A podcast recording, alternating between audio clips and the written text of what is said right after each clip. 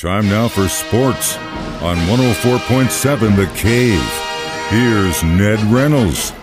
Mike, the intern, Ned Reynolds, on a lightning filled Wednesday morning, kind of got Ned a little scared coming in this morning. Well, I looked at the radar and it said the rain would be very light here for a little while, so it was going to move on. That's for now. It'll come back later.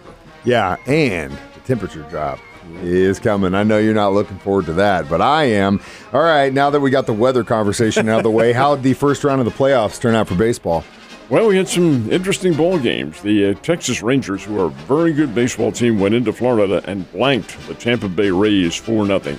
I contend, of course, there's no way to prove this, it's intangible, but the crowd at the Trop, that's what they call Tropicana Field in St. Petersburg, which is in its waning years, it'll be replaced by 20, uh, 2028, was the smallest in Major League Baseball postseason since 1919. That's over 100 years. At under 20,000, 19,000 and some odd change. And I think that really may have affected the Tampa Bay Ball Club because they came out, looked flat, and the Texas Rangers beat them by a score of 4 0. Well, maybe they can improve upon that today. We'll find out. Minnesota Twins Toronto Blue Jays playing at uh, Target Field in Minneapolis, and a kid named Royce Lewis. He is 24 years old. He is has been with the Twins all season long. Not an unknown. Top player in the minor leagues in the state of California. He was California's Player of the Year several years ago in high school. Committed to Cal Irvine, but stayed in the minor league system. Became the third player in postseason history to hit back to back home runs in his first two at bats. And the Minnesota Twins won. Even more significant, that broke for Minnesota an 18 game postseason losing streak. 3 1 beat the Toronto Blue Jays. Milwaukee Brewers and the Arizona Diamondbacks. Milwaukee got off to a 3 0 lead and blew it. Arizona Diamondbacks win by a score of 6 3. This is a surprise because Corbin Burnes is on the hill for Milwaukee and he's one of their best pitchers. Then to go belly up like that, that hurts. Then Philadelphia and Miami playing in Philadelphia. is, there, is there any more raucous crowd than Philadelphia when their teams, be it the Phillies, be it the Eagles, be it the 76ers, be it the Philadelphia Flyers, when they're in contention, those crowds get rowdy as heck. And that was the case last night, full house, and Philadelphia beat Miami by a score of 4 1. Four more games today, and the winners from last night, if they win again today, it's all over that series and they advance. No party too hard if your Phillies make it through, my guy. Uh, speaking of baseball, there is a bunch of pretty good players that are going to be on the trade market soon. More specifically, a very good baseball player. You think the Cardinals are going to make a move? Well, it's interesting you mentioned that. He is a big name. His name is Juan Soto from the San Diego Padres. San Diego made a big deal last year acquiring him from the Washington Nationals, and he's a good player. But it didn't help them at all. San Diego faltered down the stretch and didn't play well he's getting a lot of money.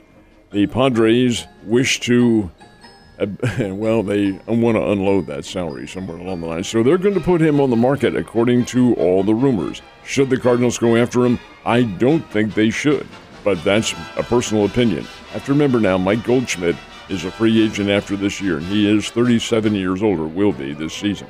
Okay, He's getting up there too. Soto's a kid. He's, what, 24, 25 years old, can hit the long ball, has home run power. The Padres spent boku bucks to get him from Washington. Really a dynamic force. But the Cardinals need pitching. They don't need offense. And I think they would be not wise to go after Juan Soto. But we'll see how, if in fact that does take place, if they put him on the market. But then I'm sure they will.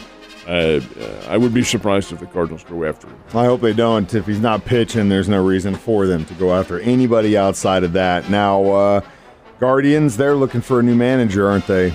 They are indeed. It was no surprise that Terry Francona decided to step down. He had hinted at this all season long. He's only 64 years old, but he has had health issues, and he has been managing in the major leagues for a long time. Had the Philadelphia Phillies for three years in the late 1990s he had six, uh, seven seasons, seven seasons with the Boston Red Sox, and won two World Series titles with them.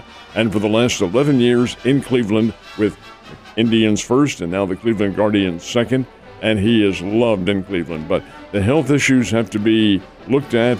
He has several grandkids who he wants to be with. So, yeah, he, Terry Francona said, hey, this is it. I'm out of there and probably will not manage again. So I know you came in on Monday pretty pretty downtrodden because you hadn't really picked a lot of great games over the weekend.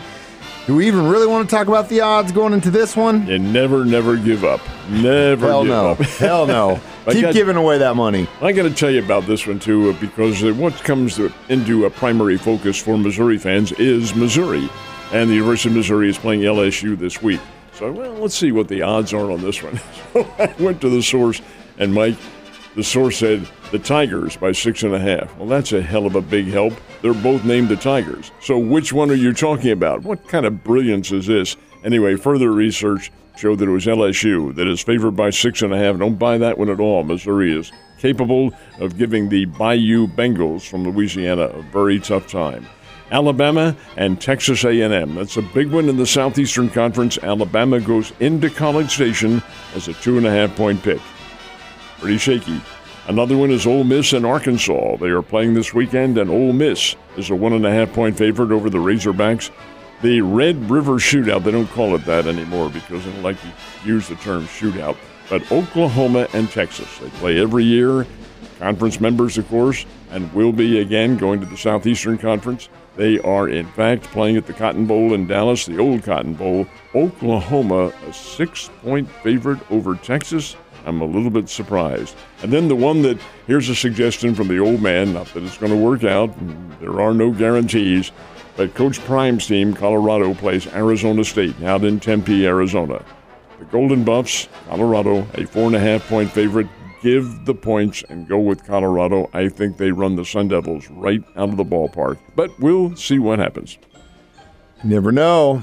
And uh, just uh, you might want to take all that with a grain of salt because uh, Ned didn't do so Or a grain of pepper, or one or the other. Well, hey, I'm excited. now, I actually got the date right. Uh, my Wildcats taking on uh, Cowboys at Oklahoma State. That should be a pretty good Friday night game. It will be. Guess who's going to be watching that one? All right, now that we talked about college, let's talk about the pros for a second. The Chiefs are in Minnesota to take on the Vikings. Chiefs are favored. How much? Five and a half. Kansas City gets a nod of five and a half in this I'm A little surprised that the margin is that small. I thought it would be a lot, a lot larger than that. Minnesota.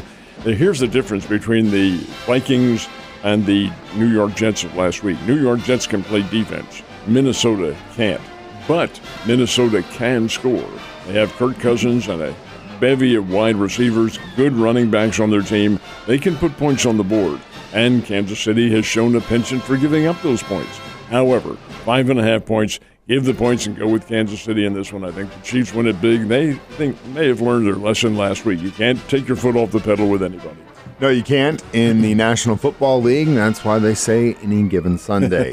so the Bears are actually going to be away this weekend No, or at no, home? home. Okay, so they're at home and they are facing a very good nationally ranked team, aren't they? Well, not only are they nationally ranked, but North Dakota State is the nine time reigning champions. Folks, this is nine times that North Dakota State's Bison from Fargo have won the title in the 12 years that they've been Division One AA.